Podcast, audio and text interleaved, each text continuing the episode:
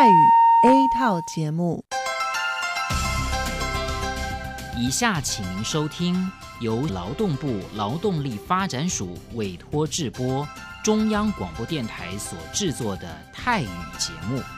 รายการต่อไปนี้ได้รับการมอบหมายให้จัดทำโดย กรมพัฒนากำลังแรงงาน กระทรวงแรงงาน ไต้หวันสาธารณรัฐจีน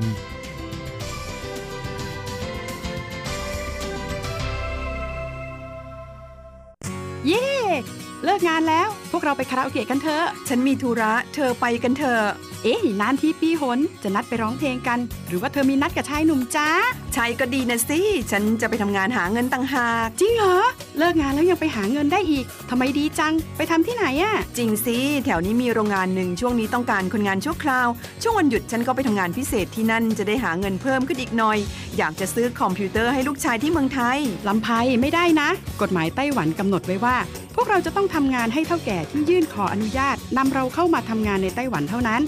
การไปทำงานที่อื่น ถือว่าผิดกฎหมาย หากถูกจับได้ จะถูกยกเลิกไปอนุญาตทำงาน ไม่เพียงถูกส่งกลับประเทศ ต่อไปก็เข้ามาทำงานในไต้หวันไม่ได้อีกแล้วฮะรุนแรงขนาดนั้นเลยเหรอ จะถูกส่งกลับประเทศไม่สามารถมาทำงานไต้หวันได้อีก งั้นฉันก็ไม่มีทางหาเงินส่งลูกเรียนมหาวิทยาลัยนะสิงั้นก็แย่กว่าเดิมมาสิ ใช่แล้ว ในเมื่อเราเข้ามาทำงานในไต้หวันแล้ว ก็ควรต้องปฏิบัติตามกฎหมายไต้หวัน จึงจะมีโอกาสหาเงินส่งกลับไปช่วยเหลือครอบครัว ฉันว่าเธอไปร้องเพลงกับฉันดีกว่านะอืมถูกอย่างที่เธอว่านั่นแหละ ฉันว่าฉันทำงานตามที่ระบุในสัญญาจ้างงานดีกว่า ไม่งั้นแทนที่จะหาเงินได้เยอะกว่าเดิม กลับถูกส่งตัวกลับประเทศซะนี่ ใช่แล้วทำงานอยากถูกต้องตามกฎหมายดีกว่า ตอนนี้ไปร้องเพลงกับพวกเราได้หรือยังล่ะ ผู้ช่วยที่ดีของไต้หวันจูงมือกันก้าวไปข้างหน้า กรมพัฒนากำลังแรงงาน ร่วมฝ่าฟันไปพร้อมกับคุณ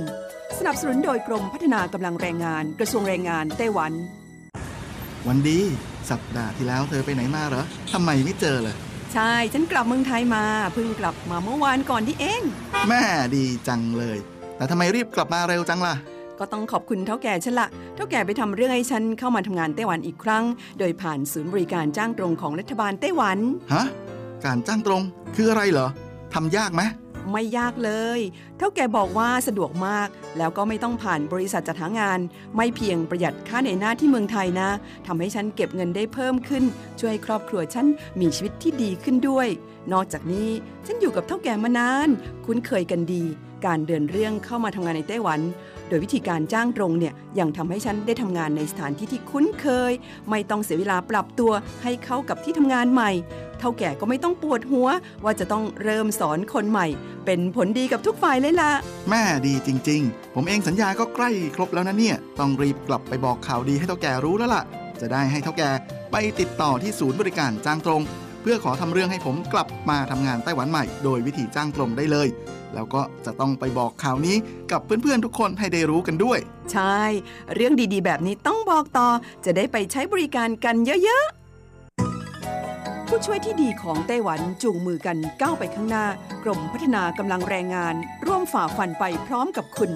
สนับสนุนโดยกรมพัฒนากำลังแรงงาน กระทรวงแรงงานไต้หวัน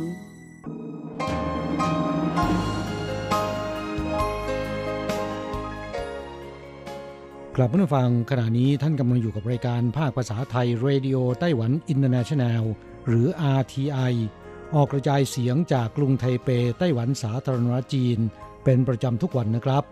นอกจากรับฟังทางเครื่องรับวิทยุได้แล้ว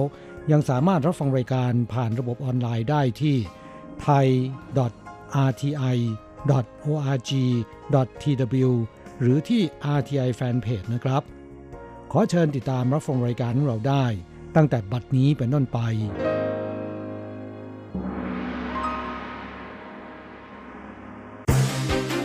ลำดับแรกขอเชิญติดตามรับฟัง ข่าวประจำวัน สวัสดีครับคุณผู้ฟังที่รักและเคารพทุกท่านครับ วันนี้ตรงกับวันพุทธที่ 29 กรกฎาคมปีพุทธศักราช 2563 นะครับ สำหรับข่าวประจำวันจาก RTI ในวันนี้ก็มีผมกฤษณัยสายประพาสเป็นผู้รายงานครับ เรามาเริ่มต้นกันที่ข่าวคราวเกี่ยวกับกระทรวงการต่างประเทศไต้หวันสาธารณจีนนะครับ ก็ได้ระบุเกี่ยวกับแถลงการร่วมของการประชุมระดับรัฐมนตรีของสหรัฐและออสเตรเลียนะครับโดยกระทรวงต่างประเทศสหรัฐนั้น ก็ได้เผยแพร่แถลงการร่วมการประชุมระดับรัฐมนตรี ระหว่างสหรัฐกับออสเตรเลียนะครับ ซึ่ง เป็นการประชุมในครั้งที่ 30 นะครับ โดยระบุครับบอกว่ารัฐมนตรีว่าการกระทรวงการต่างประเทศและกลาโหมของทั้งสองประเทศนั้น ได้ย้ำบทบาทสำคัญในภูมิภาคอินโดแปซิฟิกของไต้หวันและระบุว่าจะรักษาความสัมพันธ์ในระดับไม่เป็นทางการกับไต้หวันต่อไป ตลอดจนสนับสนุนไต้หวันเข้าร่วมในกิจกรรมองค์กรระหว่างประเทศครับ ครับแถลงการดังกล่าวนั้นบอกว่าเหตุการณ์ที่ผ่านมาในช่วงเร็วๆนี้นั้นยิ่งทำให้มีความตั้งใจ ที่จะสนับสนุนไต้หวัน โดยย้ำอีกครับบอกว่า ความเห็นที่ไม่ลงรอยกันระหว่างช่องแคบไต้หวันนั้นควรอาศัยสันติวิธี มาแก้ไขปัญหาและก็เคารพความประสงค์ของประชาชนของทั้งสองฝ่าย ไม่ควรใช้การคุกคามข่มขู่ หรือแก้ปัญหาด้วยกำลังอาวุธ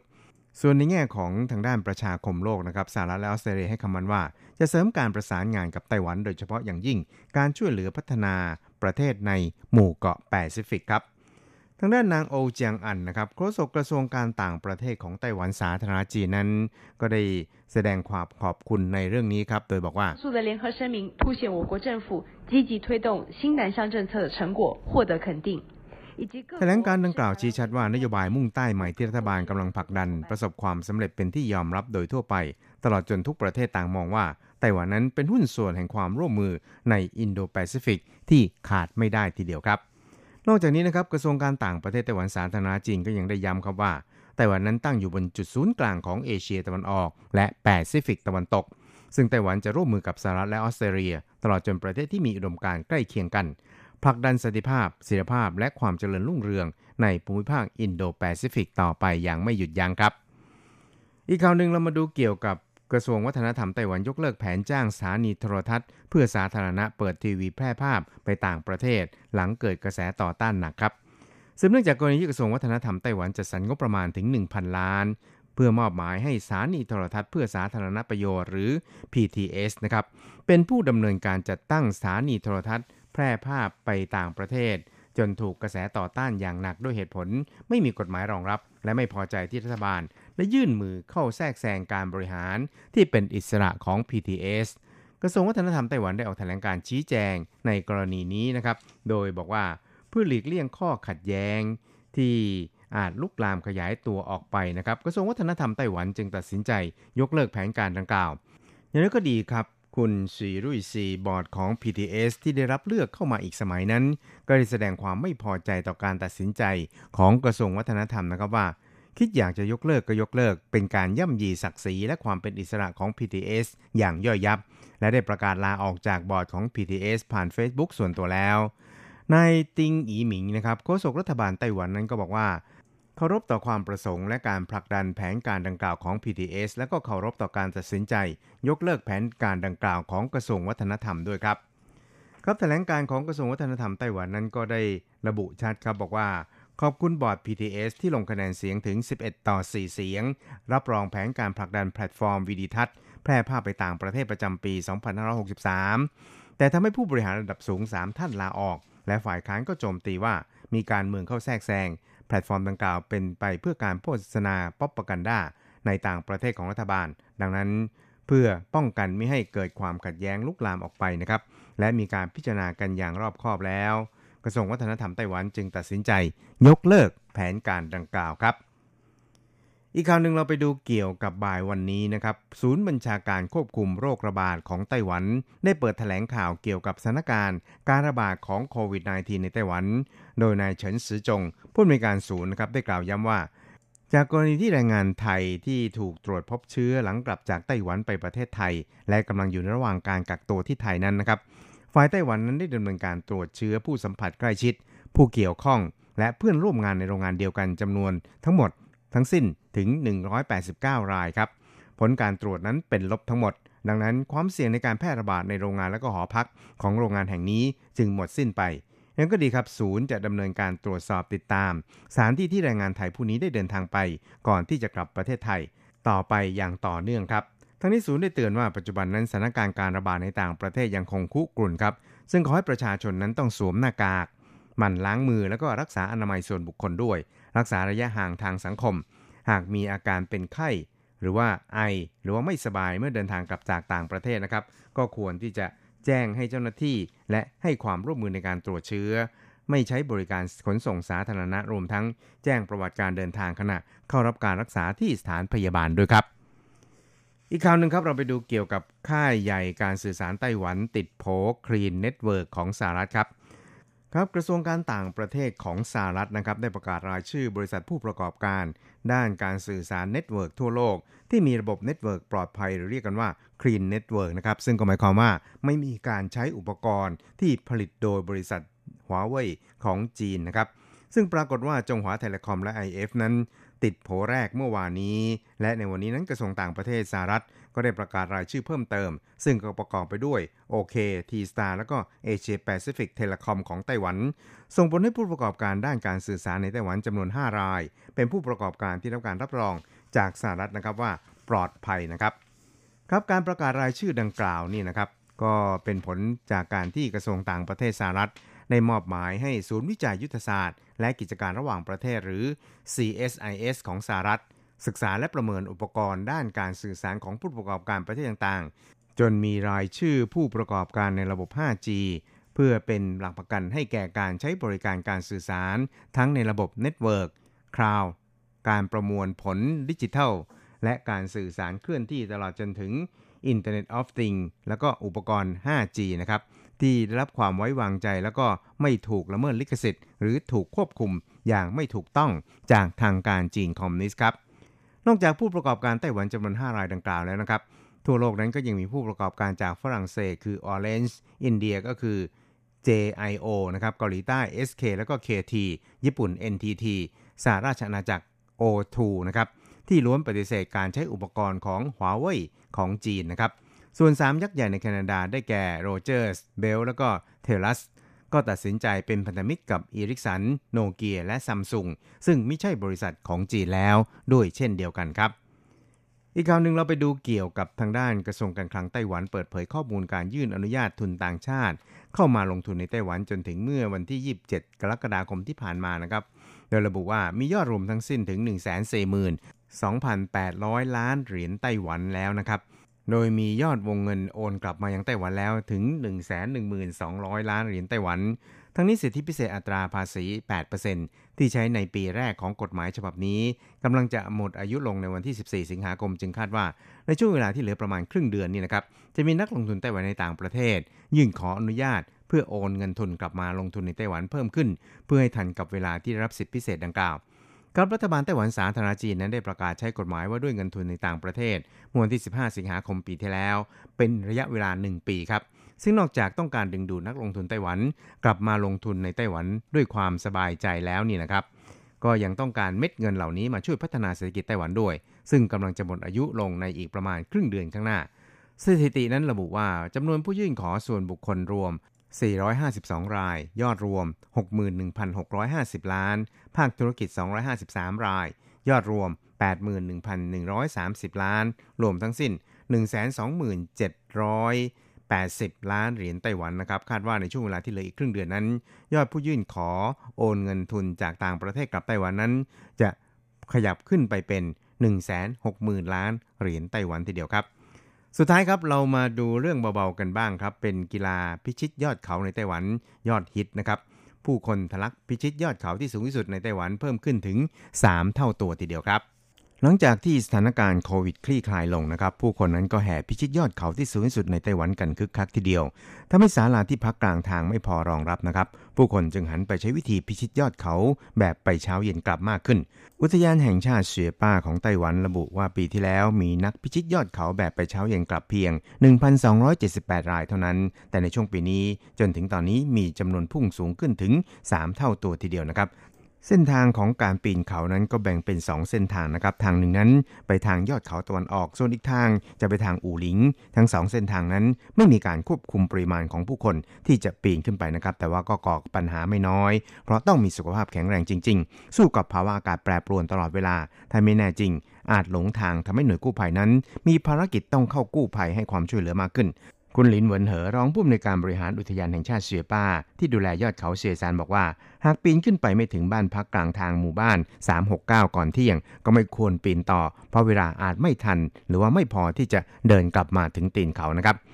ประกอบกับในยุคดิจิทัลแบบนี้นะครับนักปีนเขาลุยเดียวจึงเพิ่มมากขึ้น เพราะไม่จำเป็นต้องพึ่งคนนำทางมากนักอย่างก็ดีครับ การปีนเขาสูงนั้นต้องใช้พละกำลังมากก่อนออกเดินทาง จึงควรมีการฝึกฝนร่างกายให้พร้อม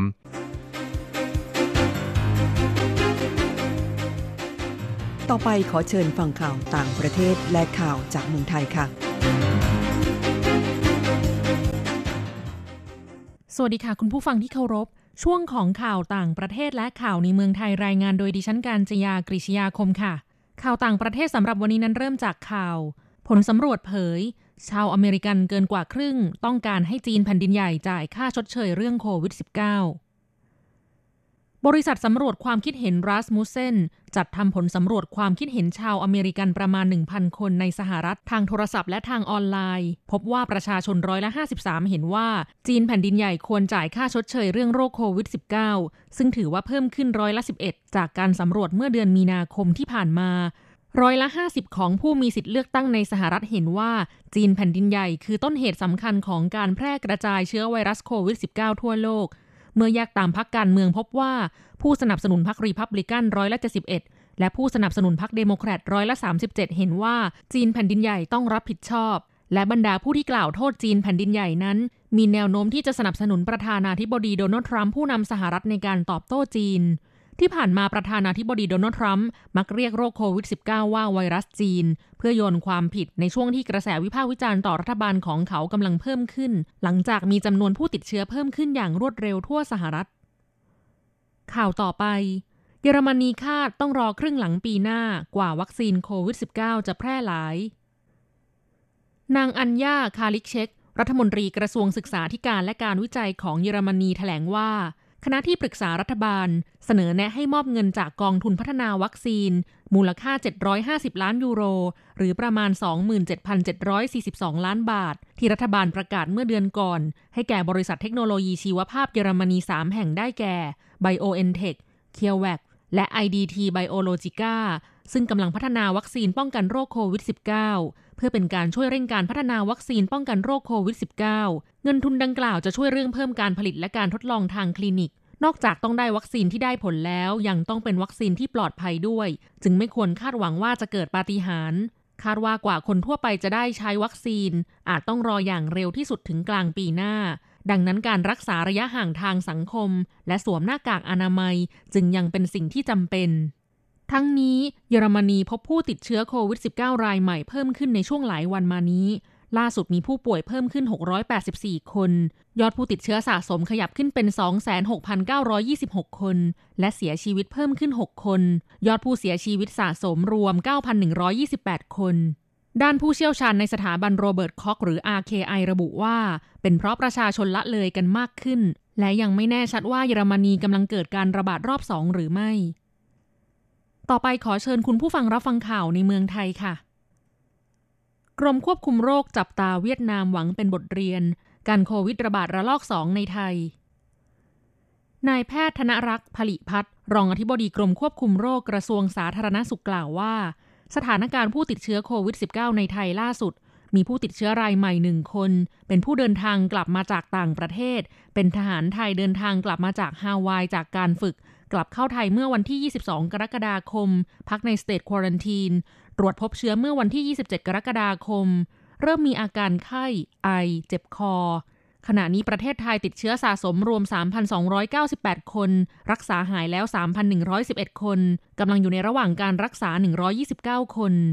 ขณะนี้ไทยกำลังจับตาดูการสอบสวนโรคของดานังเวียดนาม เนื่องจากไม่พบผู้ป่วยมาแล้ว 100 วัน และกลับมาพบผู้ป่วยเพิ่มขึ้น 10 รายต่อวัน ไทยจึงต้องมีการศึกษาเรื่องนี้เพื่อเป็นบทเรียนสำหรับใช้รับมือหากเกิดการระบาดระลอก 2 สำหรับโอกาสที่ไทยจะกลับมาเจอการระบาดระลอก 2 นั้นขึ้นอยู่กับ 3 ปัจจัยหลัก 1. การติดเชื้อในประเทศ ซึ่งอาจเป็นไปได้ที่ไทยยังมีการหลงเหลือของผู้ป่วยติดเชื้อที่ไม่แสดงอาการ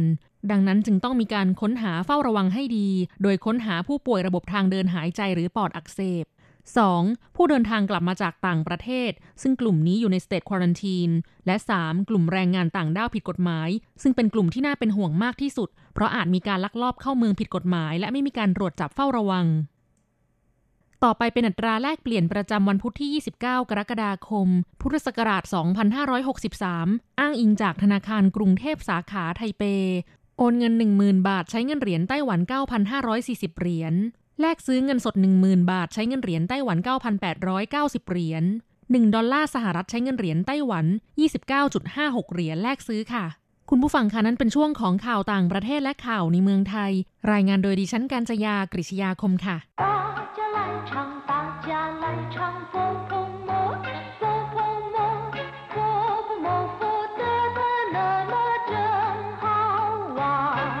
สวัสดีครับเพื่อนผู้ฟัง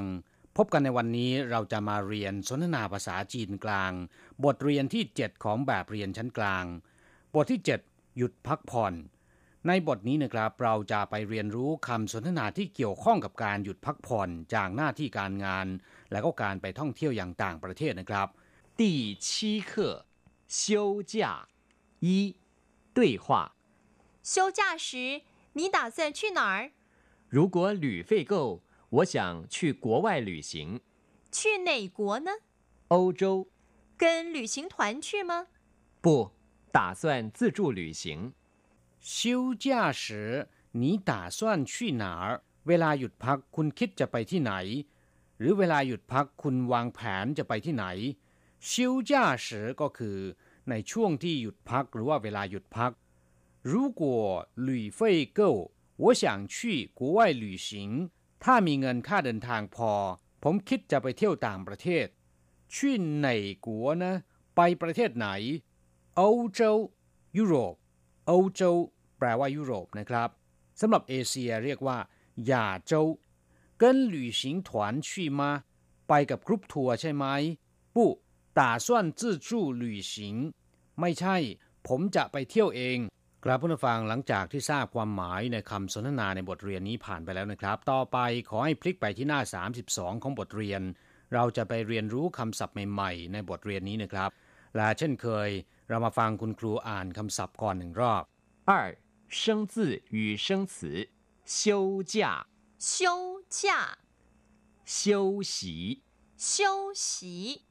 放假放假、假日 假日、旅费旅费、旅行旅行、旅行团旅行团、自助自助、依旧依旧、想想。 ตอนนี้มาอธิบายความหมายของคำศัพท์กันนะครับ ชิวเจียแปลว่าลาพักหรือว่าหยุดพักผ่อน หมายถึงว่าหยุดพักชั่วคราวจากหน้าที่การงานลำพังเฉพาะคำว่าชิวก็แปลว่า พัก หยุดหรือว่าเลิกนะครับ อย่างเช่นว่า ชิวสีแปลว่า พักผ่อน เวลาที่เราทำงานหรือว่าเดินไปนานๆนะครับ รู้สึกว่าเหนื่อย เราก็ต้องพักผ่อนจะพูดว่ากงจั่วไท่เล่ยล่ะชิวสีอีชาทำงานเหนื่อยมาก พักผ่อนสักครู่ ชิวที่แปลว่าเลิกนะครับ อย่างเช่นว่า ชิวเฉว หยุดเรียน ชิวหุยเลิกประชุม ชิวเฉียง เลิกคิด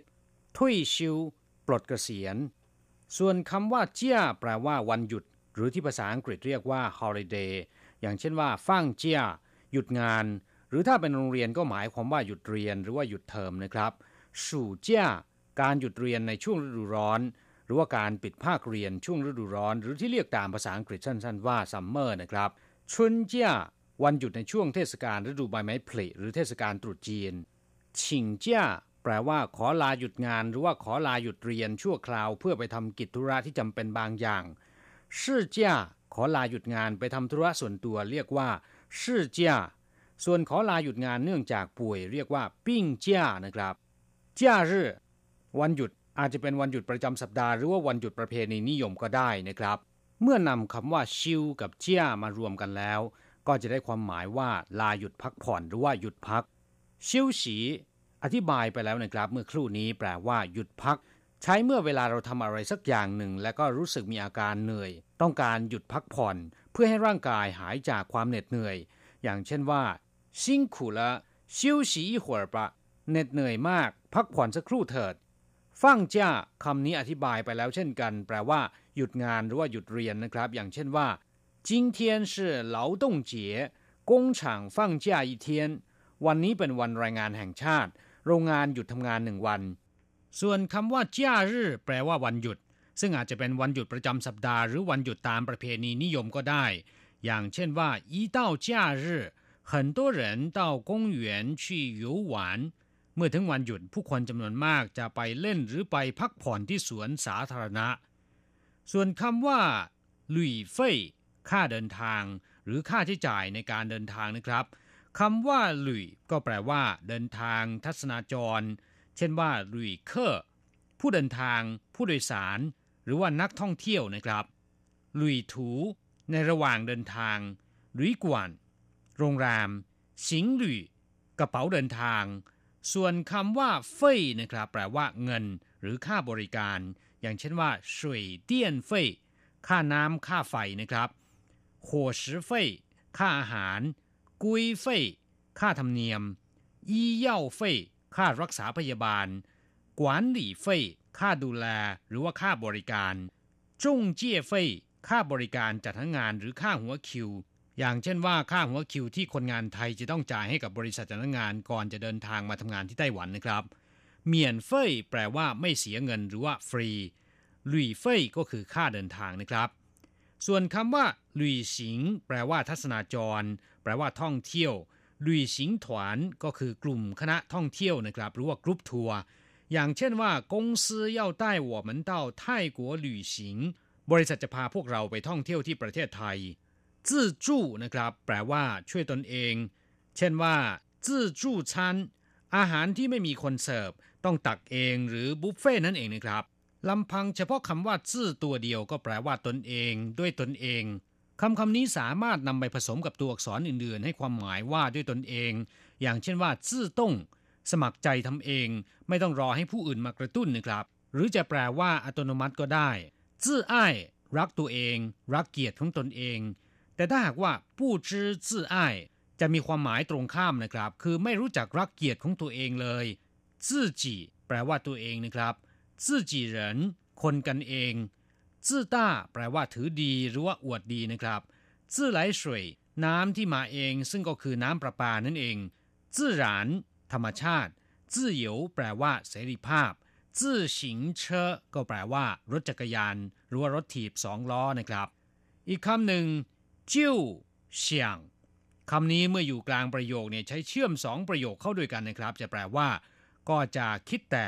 อย่างเช่นว่า 一谈到榴莲就想吃เมื่อพูดถึงทุเรียนก็อยากจะทาน一看到它我就想笑เมื่อเห็นเขาผมก็อยากจะหัวเราะกราบผู้ฟังหลังจากที่เรียนรู้คำศัพท์ในบทเรียนนี้ผ่านไปแล้วนะครับ ต่อไปเราจะไปทำแบบฝึกหัดกัน ขอให้พลิกไปที่หน้า 33 แล้วก็อ่านตามคุณครูนะครับ三练习休息时就不想工作是啊 我一到假日就想去旅行，跟朋友去还是跟团去？都可以，自助也行。休息时就不想工作，เวลาพักก็ไม่อยากจะทำงาน。休息时คือเวลาพัก，就不想工作ก็ไม่อยากจะทำงาน。是啊，我一到假日就想去旅行。ใช่สิ เมื่อถึงวันหยุดทีไร ผมก็คิดแต่อยากจะไปท่องเที่ยว是啊แปลว่าใช่สิ跟朋友去还是跟团去ไปกับเพื่อนหรือไปกับกรุ๊ปทัวร์跟朋友去ไปกับเพื่อน还是跟团去หรือไปกับกรุ๊ปทัวร์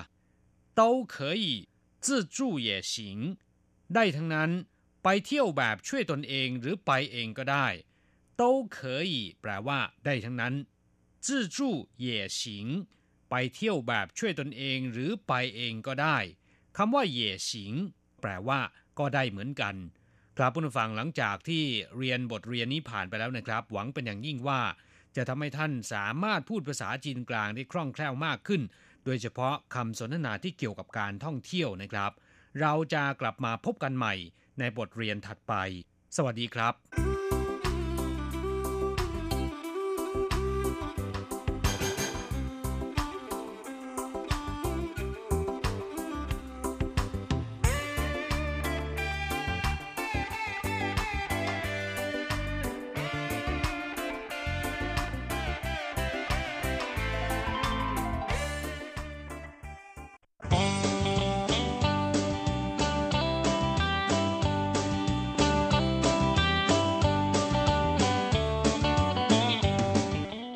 บผู้ฟังขณะนี้ท่านกำลังอยู่กับรายการภาคภาษาไทย RTI เอเชียสัมพันธ์ลำดับต่อไปขอเชิญท่านมาร่วมให้กำลังใจแด่เพื่อนแรงงานไทยที่ประสบปัญหาและความเดือดร้อน ในช่วงไขปัญหาแรงงาน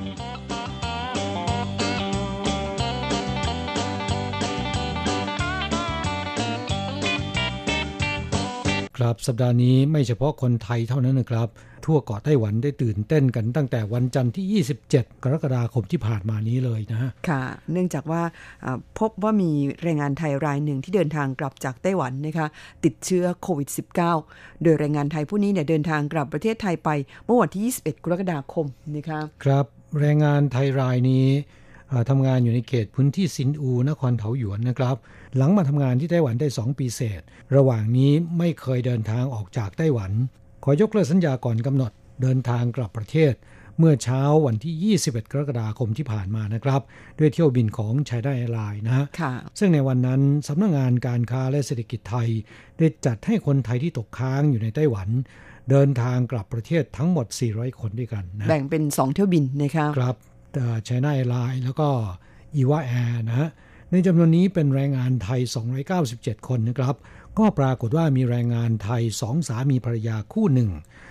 ทำงานอยู่ในโรงงานทำแว่นครอบตาแห่งหนึ่งในเขตซินอูนครเถาหยวนนะครับ เดินทางกลับไปถึงไทยแล้วเนี่ยพบว่าผู้เป็นสามี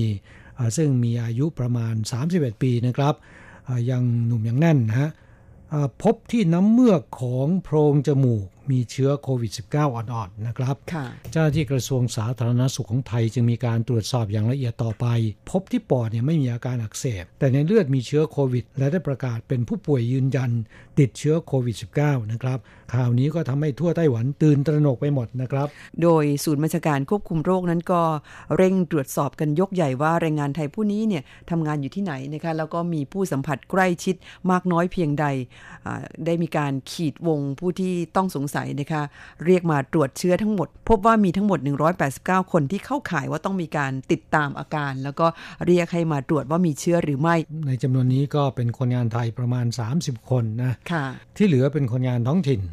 ผลการตรวจเนี่ยก็ปรากฏว่าเป็นลบทั้งหมดนะครับ ไม่มีใครติดเชื้อนะฮะค่ะนอกจากในโรงงานแล้วนะครับ ก็ยังมีรายงานบอกว่าคนงานไทยรายนี้ก่อนจะเดินทางกลับประเทศเนี่ย มีการไปเอ่อกินเลี้ยงฉลองในร้านอาหารไทยแห่งหนึ่ง และเคยไปซื้อของที่ห้างขายส่งขนาดใหญ่แห่งหนึ่ง ใกล้ๆโรงงานนะฮะค่ะซึ่งทางกองอนามัยเอ่อของนครเถาหยวนเนี่ยก็มีการตรวจสอบติดตาม เส้นทางการเดินทางของคนงานไทยรายนี้ก่อนจะเดินทางกลับนะครับ เพื่อที่จะตรวจอย่างละเอียดต่อไปว่ามีใครติดเชื้อหรือไม่นะค่ะไต้หวันให้ความสำคัญกับเรื่องนี้เป็นอย่างมากนะคะเนื่องจากว่าเป็นข่าวที่ดังมากเลยทีเดียวนะคะไม่ว่าจะเป็นสื่อมวลชน หรือว่าหน่วยงาน NGO เนี่ยก็ออกมาจี้รัฐบาลว่าควรจะต้องให้ความสำคัญกับเรื่องนี้เป็นอย่างมาก แล้วก็ต้องเร่งหาต้นตอของการระบาด หรือว่าสาเหตุของการติดเชื้อของคนงานไทยรายนี้ให้ได้ว่าเขาไปติดเชื้อมาจากไหนนะคะเพราะว่าในไต้หวันนั้นตามที่ศูนย์บัญชาการควบคุมโรคประกาศก็คือ ภายในประเทศเนี่ยไม่มีการติดเชื้อมาเป็นเวลาร่วม 100 วันแล้ว 3 เดือนกว่าแล้วนะคะไม่พบคนติดเชื้อในประเทศเลย ที่พบปลาปลาย2อสาราย4ีหรายในช่วงที่ผ่านมานั้นก็เป็นคนที่เดินทางกลับจากต่างประเทศทั้งนั้นนะคะครับเพราะฉะนั้นคนงานไทยรายนี้อยู่ไต้หวันตั้งเกือบ 2 ปีเนี่ยจู่ๆเขาติดเชื้อมาจากไหนนะคะครับก็เป็นเรื่องที่น่าคิดนะฮะ และโรงงานแห่งนี้ซึ่งว่าจ้างคนงานไทยทั้งหมดชาติเดียวนะครับ มีหอพักอ่าให้คนงานไทยพักห้องละ4คน คนงานไทยรายนี้เนี่ยบอกว่าก่อนจะเดินทางกลับก็รู้สึกอ่าคัดจมูกแล้วก็มีอาการเป็นไข้หวัดนิดหน่อยนะฮะค่ะแต่ตัวเองก็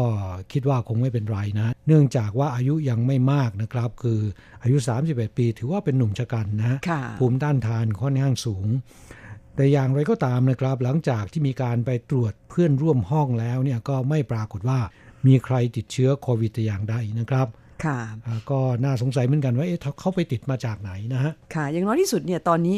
สบายใจได้เปราะหนึ่งนะคะว่าไม่น่าจะเกิดการติดเชื้อภายในกลุ่ม หรือในอ่าโรงงานแห่งนี้อย่างไรก็ตามค่ะเพื่อนฟังที่อยู่ในไต้หวันนะคะ ไม่ควรตื่นกลัวตื่นตระหนกนะคะ แต่ว่าก็ กาดตกไม่ได้เหมือนกันนะคะครับกาดอย่าตกนะฮะค่ะหลังจากที่ข่าวคนงานไทยติดเชื้อ และระบุว่าเถาหยวนปรากฏออกมาแล้วนะครับ ก็ทำให้โรงงานต่างๆ ที่จ้างคนงานไทยและคนงานชาติอื่นๆเนี่ยผวาไปตามๆกันนะค่ะกลัวคนงานหุ้นตนจะติดเชื้อ ถ้าเป็นเช่นนั้นเนี่ยโรงงานอาจจะต้องหยุดการผลิตนะครับ เป็นเรื่องใหญ่นะจึงได้ออกประกาศเตือนคนงานไทยของตน อย่าเดินทางไปยังเถาหยวนเป็นการชั่วคราว ประกาศเหล่านี้ถูกส่งว่อนในสื่อโซเชียล ก็สร้างความผวาให้กับคนงานต่างชาติ ไม่เฉพาะคนงานไทยเท่านั้นนะ ชาติอื่นๆ ก็ตื่นกลัวเหมือนกันนะ คนไต้หวันเองก็เริ่มที่จะตื่นตัวกลับมาหาซื้อหน้ากากอนามัยเพิ่มกันอีกนะคะ หลังจากที่ก่อนหน้านี้คนไต้หวันเริ่มกลับมาใช้ชีวิตกันตามปกติแล้วนะคะแล้วก็เรื่องของหน้ากากอนามัย หรือว่าการล้างมือรวมทั้งการฉีดพ่นแอลกอฮอล์ทุกครั้งที่กลับจากข้างนอก หรือใช้ระบบขนส่งมวลชนเนี่ยดิฉันสังเกตเหมือนกันว่ารู้สึกว่าเขาจะคลายๆกันแล้วนะคะไม่เข้มงวดเหมือนกับช่วงแรกๆนะครับค่ะหน้าที่นี้ก็อยากจะบอกกับเพื่อนผู้ฟังที่อยู่ในไต้หวันนะครับ ให้ท่านได้รับทราบว่า ที่อันตรายไม่ใช่เมืองเถาหยวนนะเถาหยวนเนี่ยมีคนงานไทย ร่วม 20,000 คนนะครับคนไทยที่อยู่ในไต้หวันเนี่ยประมาณ1ใน3 อยู่ในนครเถาหยวน เพราะฉะนั้นประกาศที่บอกว่าห้ามเดินทางไปที่เถาหยวนชั่วคราวเนี่ยสาระสำคัญไม่อยู่ที่นั่นนะครับ ไม่ว่าจะไปที่ไหนก็ตาม ไม่เฉพาะเถาหยวนเท่านั้นนะครับ เราต้องระมัดระวัง ต้องสวมใส่หน้ากากอนามัย ต้องหมั่นล้างมือ แล้วก็เว้นระยะห่างทางสังคมออย่าไปในสถานที่แออัด นี่เป็นหลักสำคัญที่ต้องจดจำไว้และต้องปฏิบัติตาม หากว่าทำได้เช่นนี้ไม่ว่าจะไปเมืองไหนก็ตามนะครับ ก็ปลอดภัยแน่นอนนะแต่ถ้าไม่ทำตามนี้ ผมว่าไม่เฉพาะที่เถาหยวนนะ ไปที่ไหนก็ตามโอกาสที่จะติดเชื้อมันก็มีนะค่ะ เพราะว่าเชื้อโควิด -19 นั้น จริงๆ แล้วมองไม่เห็น ไม่รู้ได้ว่าใครคือพาหะนะคะครับที่น่ากลัวก็คือไม่มีอาการและสำหรับผู้ป่วยยืนยันนะครับที่มีอาการออกมาเนี่ยเริ่มจากในระยะแรกนะครับ ไอจาม น้ำมูกไหลคล้ายกับคนเป็นไข้หวัดใหญ่ ต่อมาก็พบว่าผู้ป่วยยืนยันโรคโควิด -19 เนี่ยมีอาการ ประสาทรับกลิ่นรับรสเนี่ยไม่ทำงานนะค่ะผิดปกตินะครับค่ะคือไม่สามารถที่จะดมกลิ่นหรือว่ากินอาหารไม่รสชาติ อันนี้ก็เป็นอาการสำคัญของผู้ป่วยโควิดนะครับ และช่วงหลังๆผู้ป่วยโควิด -19 มีอาการใหม่เพิ่มมาอีก คือถ่ายเหลวนะครับ ค่ะ หรือว่าท้องเสียนั่นเองนะคะจะเห็นได้ว่าอาการของโรคโควิด -19 นั้น มันค่อยๆ จะแปลเปลี่ยนไปนะคะ ซึ่งคาดว่าก็น่าจะมาจากเจ้าเชื้อตัวนี้มีการกลายพันธุ์ ซึ่งทราบว่าตอนนี้เนี่ยยังแบ่งเป็นสายพันธุ์ยุโรป สายพันธุ์เอเชียนะคะจะเป็นสายพันธุ์ไหนก็ตามนะคะ มันไม่สามารถทำอันตรายเราได้ หากว่าเรารักษาสุขภาพร่างกายให้แข็งแรงสมบูรณ์นะคะ แล้วก็มาตรการป้องกันเชื้อนั้นยังต้องทำกันอย่างเคร่งครัด ย้ำอีกครั้งหนึ่งว่าไม่ว่าจะไปที่ไหนต้องหมั่นล้างมือให้สะอาดนะคะด้วยสบู่ หรือว่าฉีดพ่นแอลกอฮอล์เข้าไปยังสถานที่ที่มีผู้คนแออัดเว้นระยะห่างทางสังคมไม่ได้เนี่ยให้สวมหน้ากากอนามัยทางที่ดีแล้วหลีกเลี่ยงไปในสถานที่มีคนแออัดจะปลอดภัยที่สุดนะครับค่ะพูดถึงเรื่องโควิด -19 แล้วก็คนงานไทยแล้วนะครับ ในตอนนี้ประเทศที่มีความปลอดภัยมากสุดก็คือ ในไต้หวัน รวมถึงที่ประเทศไทยก็มีมาตรการค่อนข้างจะรัดกุมนะฮะค่ะ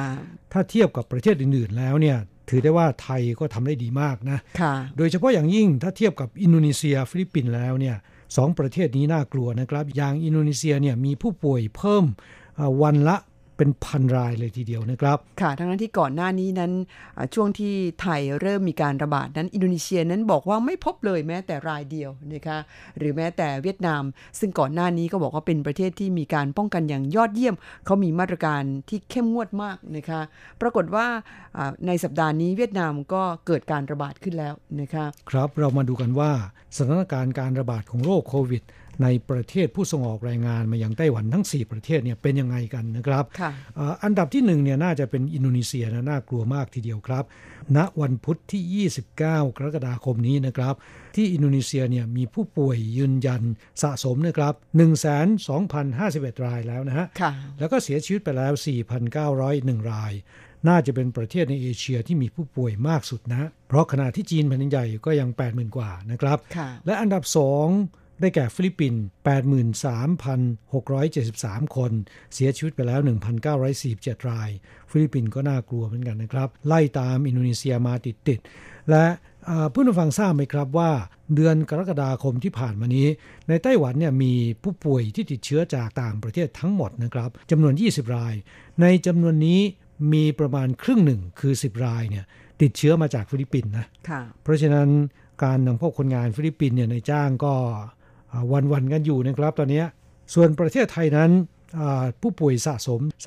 3,298 ราย เสียชีวิตไปแล้ว 58 ราย ถ้าเทียบกับอินโดนีเซียฟิลิปปินส์แล้วเนี่ยไทยถือว่าน้อยมากนะครับ แล้วก็มีมาตรการที่ค่อนข้างจะรัดกุม ส่วนเวียดนามทีแรกเนี่ยบอกว่าไม่มีเลยนะครับ สัปดาห์นี้เพิ่มมาเป็น 446 รายแล้วนะครับเทียบกับไต้หวันมี 467 ราย เสียชีวิตไป 7 ราย นี่ก็เป็นสถานการณ์ โควิด -19 ของประเทศผู้ส่งออกแรงงานมายังไต้หวันนะครับ ค่ะช่วงนี้เรามาฟังคำแนะนำจากคุณรัตสุดาสรทัศน์นะคะ ท่านเป็นรองผู้อำนวยการสำนักงงานแรงงานไทยไทเป และปัจจุบันก็รักษาการผู้อำนวยการด้วยนะคะครับมาฟังคำแนะนำแล้วก็ความห่วงใยที่มีต่อแรงงานไทยนะครับ ว่าในช่วงเวลานี้ควรที่จะปฏิบัติตัวอย่างไรดีนะครับ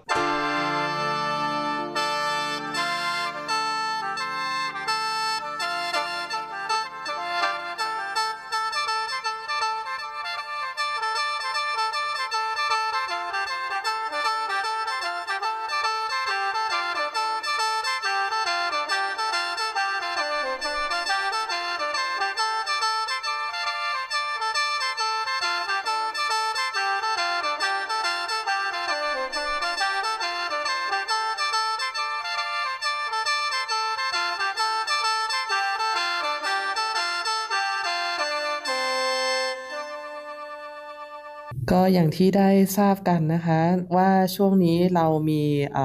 ข่าวที่มีคนไทยที่เดินทางกลับไปว่าติดโรคโควิดนะคะเมื่อวันที่ 21 กรกฎาที่ผ่านมานะคะ ซึ่งสำหรับข่าวเรื่องนี้เนี่ย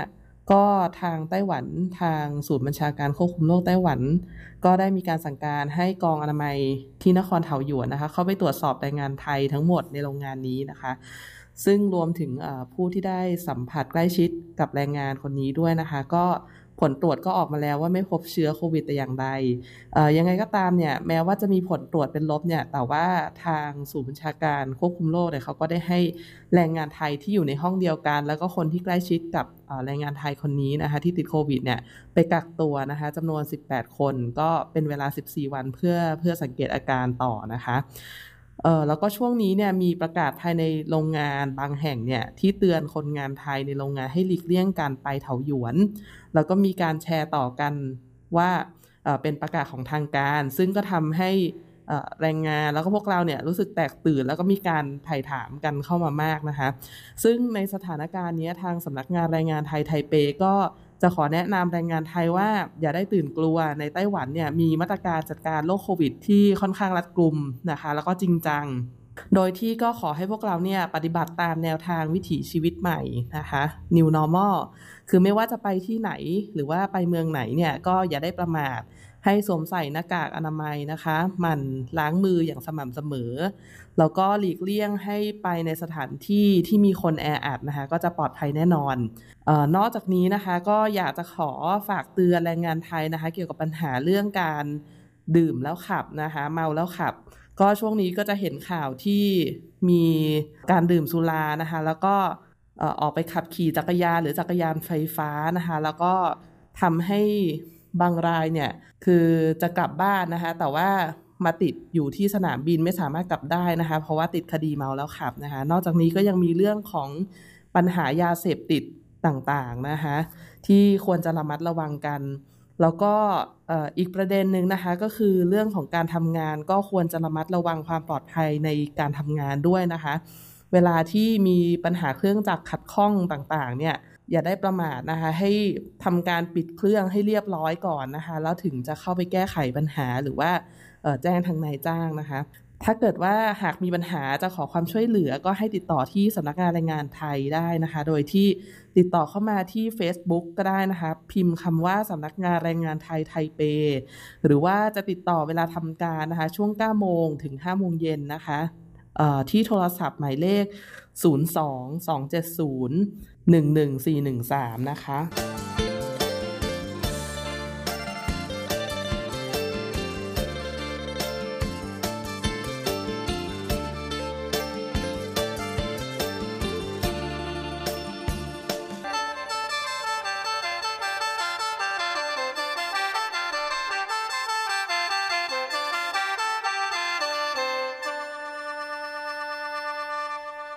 ครับหลังจากฟังคำแนะนำจากรองผู้อำนวยการสำนักงงานแรงงานไทยในไทเป คุณวรัสุดาผ่านไปแล้วนะครับ ต่อไปเรามาฟังเพลงเกี่ยวกับโควิด -19 นะฮะโควิด -19 มาล่องกองแก่งค่ะหลังจากนั้นกลับมาคุยกันต่อครับ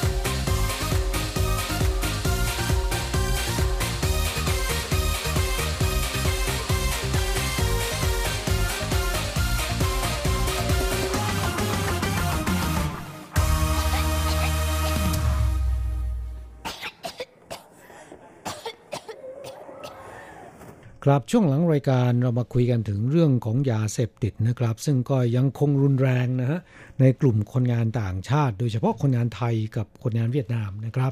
คนงานเวียดนามนั้นเราจะไม่พูดนะ เพราะแม้นจะมาแรงแซงโค้งคนงานไทยในระยะหลังๆนะครับ แต่ว่าแต่คนงานเวียดนามนั้นมีจำนวนมากกว่าคนงานไทยถึง 3 เท่าตัว ขณะที่ตัวเลขผู้ต้องหาที่ถูกจับเนื่องจากคดียาเสพติดของคนงานไทยกับเวียดนาม พอๆกัน แสดงว่าคนไทยถูกจับมากกว่าประมาณ 3 เท่านะ แสดงว่าปัญหายาเสพติดนั้น ในหมู่คนงานไทยนั้นรุนแรงกว่าเวียดนามนะครับเหตุที่นำเรื่องนี้มาย้ำก็เพราะว่าสัปดาห์ที่ผ่านมานี้นะครับมีการจับเอ่อคนงานไทย 13 คนนะฮะทั้งที่เสพและที่ขายยาเสพติด คนงานไทยทั้ง 13 คนเนี่ยทำงานอยู่ในโรงงานเดียวกันที่เมืองเหมียวลี่ ในจ้างและบริษัทจ้างงาน ทนดูคนงานไทย เสพยาเสพติดต่อไปไม่ไหว แจ้งตำรวจจับเลยนะค่ะก็ปรากฏว่าตรวจฉี่คนงานไทยทั้งโรงงานเนี่ยพบมี 13 คนที่ฉี่สีม่วงนะครับ จากการสอบปากคำคนงานไทยทั้ง 13 คนก็พบว่ามีการซักทอด2คนด้วยกันว่าเป็นคนขายนะค่ะโดยหนึ่งในจำนวนนี้ยอมรับสารภาพแต่โดยดี แต่มีอีกคนหนึ่งปฏิเสธลูกเดียวนะครับ สุดท้ายก็ต้องจำยอม เพราะว่าอ่าทุกคนชี้เป้าไปที่คนงานไทยรายนี้ทั้งนั้นนะ ค่ะ มีหลายคนเป็นพยานให้นะครับจากเรื่องนี้ชี้ให้เห็นว่าอ่าคนงานไทยไม่ว่าจะอยู่ในเมืองไหนก็ตาม มีการเสพมีการขายยาเสพติดกันค่อนข้างจะรุนแรงนะค่ะ โดยเฉพาะอย่างยิ่งยาไอซ์อ่าซึ่งจำได้ว่าเมื่อประมาณปีเศษๆที่แล้วนะครับอ่าที่รุนแรงแล้วก็มีการกวาดล้างครั้งใหญ่ที่เมืองหนานเถาจับคนงานไทยในนิคมอุตสาหกรรมหนานเถา ไปถึงร้อยกว่าคนด้วยกันนะมีทั้งที่เสพแล้วก็มีทั้งที่ขาย หลังจากที่มีการกวาดล้างครั้งใหญ่เนี่ยก็ทำให้สงบไปพักหนึ่งนะครับตำรวจบอกว่าผู้ค้ายาเสพติดบางคน อาจจะปลอมตัวมาในคราบของคนงานไทย หมายถึงว่าตั้งใจจะมาขายยาเสพติดอยู่แล้วนะครับ แต่มาในรูปของคนงานไทยนะฮะค่ะวัตถุประสงค์หลักก็เพื่อขายยาเสพติดให้แก่คนงานไทย ซึ่งส่วนใหญ่ทำงานเหน็ดเหนื่อย โดยอ้างว่าเมื่อเสพยาไอซ์แล้ว จะทำให้ไม่ง่วงนอนทำงานติดต่อกันได้นานขึ้น แต่หารู้ไม่ว่าเมื่อติดแล้วนะครับ ต้องเสียเงินจำนวนมากไปซื้อยาเสพติด นอกจากทำให้เงินไม่พอใช้ ไม่มีเงินส่งกลับบ้านไปให้ครอบครัว ต้องติดหนี้สินหนักแล้วเนี่ยยังทำให้สุขภาพย่ำแย่ บางคนเสพหนักถึงขั้นประสาทหลอน กลายเป็นคนสติฟั่นเฟือนไปก็มีนะครับ เสียอนาคตของตัวเองแล้วก็ครอบครัวทำให้อนาคตของตัวเองและครอบครัวมืดมน ก็เตือนแรงงานไทยอย่าริลองเสพเป็นอันขาดนะครับค่ะตำรวจไต้หวันก็ออกมาเตือนนะคะว่าแรงงานต่างชาติส่วนใหญ่นั้น เสพยาเสพติดเพราะได้รับการชักชวนจากเพื่อนชาติเดียวกันนะคะและเมื่อติดแล้วเนี่ยมีจำนวนมากทีเดียวที่ผันตัวกลายเป็นเอเย่นขายซะเองนะคะแล้วก็เอาไปขายกับเพื่อนร่วมชาตินี่แหละ ส่วนใหญ่ก็เป็นเพื่อนร่วมชาติในโรงงานเดียวกัน หรือว่าโรงงานใกล้เคียงนะคะทำให้มีการแทรกซึมแล้วก็ขยายวงกว้างออกไปอย่างรวดเร็ว คือทำให้มีคนเสพกันอย่างแพร่หลายตำรวจไต้หวันเตือนว่า ในไต้หวันนั้นเขาไม่ยอมให้มียาเสพติดนะคะก็เป็นสิ่งผิดกฎหมายที่ถือว่าเป็นโทษร้ายแรง จะดำเนินการตรวจสอบและปราบปรามอย่างเด็ดขาด เมื่อจับผู้เสพได้แล้วก็จะมีการตรวจสอบขยายผล ในลำดับชั้นสูงขึ้นไป เพื่อจับผู้ขายทั้งรายเล็กและรายใหญ่มาดำเนินคดีให้ได้ ถ้าพูดแบบภาษาชาวบ้านต้องบอกว่าตำรวจไต้หวันนั้นกัดไม่ปล่อยนะคะคือเขาจะต้องอสาวไปให้ถึงผู้ที่อยู่เบื้องหลังให้ได้ เพราะฉะนั้นต้องเตือนแรงงานไทยของเราทุกคนนะคะว่าไม่ควรจะไปลอง อย่าไปอยากรู้อยากเห็นมากนักนะคะเพราะว่าถ้าคุณไปเสพครั้งหรือสองครั้งเนี่ยอาจจะติดได้ทันทีนะคะครับใครที่เสพยาเสพติดแล้วเนี่ยกล่าวได้ว่าร้อยละ 90 ขึ้นไปนะครับ อนาคตของตัวเองและครอบครัวมืดมนแน่นอนนะฮะค่ะ และบางรายอาจจะไม่ได้กลับบ้านด้วยซ้ำไป เราก็ฝากเตือนเพื่อนผู้ฟังด้วยความห่วงใยค่ะ เชื่อเหลือเกินว่าเพื่อนผู้ฟังที่รับฟังรายการของเราเป็นประจำนั้น ไม่มีใครไปข้องแวะกับยาเสพติดนะคะ แต่ว่าคนที่อยู่ข้างกายคุณ เพื่อนๆไม่ว่าจะเป็นเพื่อนจากบ้านเดียวกัน หรือเพื่อนร่วมชาตินะคะคนไทยด้วยกันบางทีก็ต้องระมัดระวังนะคะเพราะว่าเราไม่รู้เหมือนกันว่าที่เขามาชักชวนเข้ามาแนะนำให้เราลองนั้น มันอาจจะเป็นยาเสพติดที่ร้ายแรง แล้วก็ทำลายอนาคตของเราได้ค่ะ เพราะฉะนั้นทางที่ดีแล้ว อย่าไปลองเป็นอันขาดนะคะครับและใครที่เล่นยาเสพยา อย่าเข้าใกล้นะฮะค่ะอ่าอย่าไปคบหาสมาคมด้วยนะคะเพราะว่าเพื่อนแบบนี้เนี่ยรังแต่จะดึงเราไปในทางหายนะ ครับก็ขอให้แรงงานไทยอย่าไปหลงเชื่ออาคารมของคนขายนะครับ ความเชื่อที่ว่าเสพยาไอซ์แล้วจะทำให้ขยันนั้นไม่เป็นความจริงนะครับ เพราะยาไอซ์เป็นยาเสพติดให้โทษชนิดรุนแรง แม้นเสพยาไอซ์ในปริมาณน้อย ก็สามารถทำให้เกิดอาการต่างๆได้อ่าก็ขอให้เพื่อนแรงงานไทย ต้องระมัดระวังนะครับ ท่านที่มีประสบการณ์ ไม่ว่าจะเป็นตัวเองหรือว่าเพื่อนฝูง หรือคนที่คุณรู้จักนะครับ เกี่ยวกับเรื่องของยาเสพติด ส่งเข้าสู่รายการแบ่งปันประสบการณ์ของท่านได้นะครับค่ะเพื่อเป็นอุทาหรณ์เตือนใจให้กับคนอื่นๆนะคะว่าอย่าไปริลองยาเสพติดเป็นอันขาด เราก็ขอให้เพื่อนแรงงานไทยมาทำงานที่ไต้หวันทุกคน ปลอดโรคปลอดภัย ปลอดยาเสพติดนะครับ และเดินทางกลับประเทศได้อย่างสมศักดิ์ศรีนะค่ะ หอบเงินหอบทองกลับไปเยอะ ๆ นะคะ ช่วงท้ายสุดของรายการวันนี้นั้น เรามาฟังเพลงสักหนึ่งเพลงก่อนจากค่ะ ครับเรามาฟังเพลงจากการขับร้องของวงซาโตะเพลงที่ชื่อว่าเส้นทางขี้ยานะครับ หลังจากนั้นเราทั้งสองคงต้องอำลาเพื่อนฟังไปก่อน เอาไว้พบกันใหม่สัปดาห์หน้า สวัสดีค่ะ สวัสดีครับ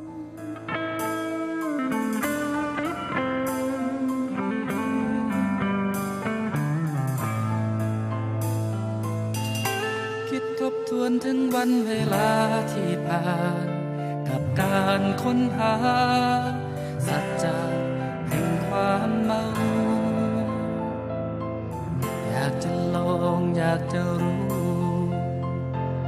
ถลำลงเขาคว้าลมลูบเงา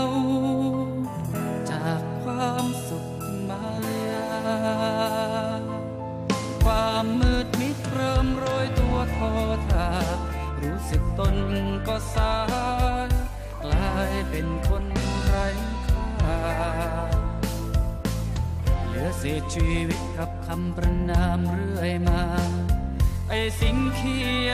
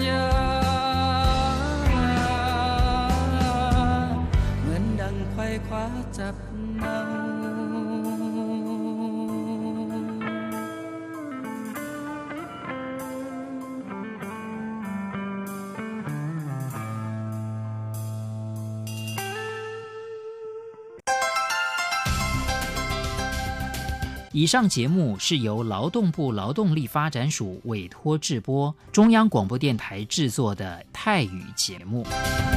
ที่ท่านรับฟังจบลงไปแล้วนั้นเป็นรายการที่ได้รับมอบหมายให้จัดทำโดย กรมพัฒนากำลังแรงงาน กระทรวงแรงงาน ไต้หวันสาธารณรัฐจีน